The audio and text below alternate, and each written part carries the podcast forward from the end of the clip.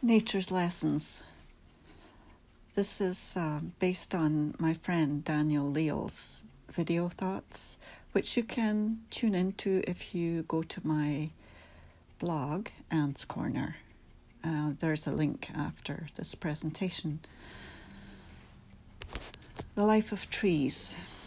I saw my friend Daniel's post on Facebook. I watched a video his summary of what he saw inspired me. He's usually very encouraging.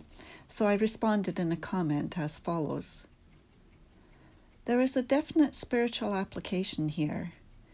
We're not all at the same place in our spiritual walk, but there is beauty and sometimes unseen growth potential to be found in us all, and we shall bloom in due season.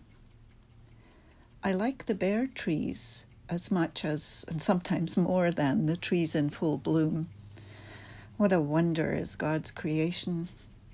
If only we could appreciate our brothers and sisters, our neighbors on earth for the beauty and the potential they have exactly where they are at in life. Great backyard, enjoy. I also mentioned that I would like to make a blog post if I could. And here is his response to my request You'll never know until you try, my sweet sister. Not just mine, but many more. We oldies can still be used in the vineyard in one way or another. You are an excellent teacher. We never retire in our personal ministry. Stay safe, my sister Anne.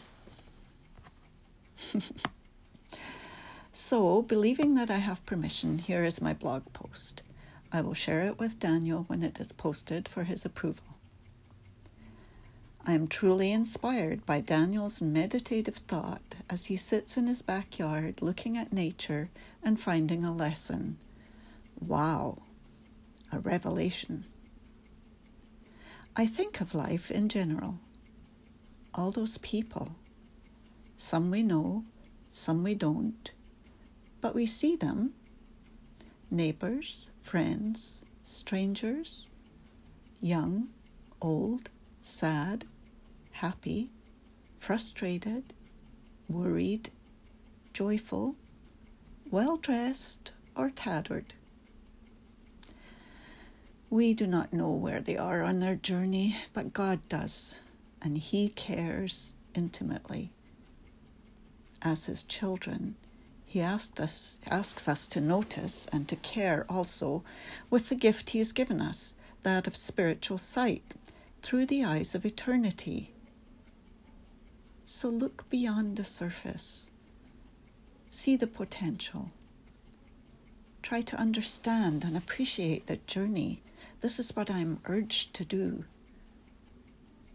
I try to remember this, though COVID days of masking and distancing make things a little more difficult.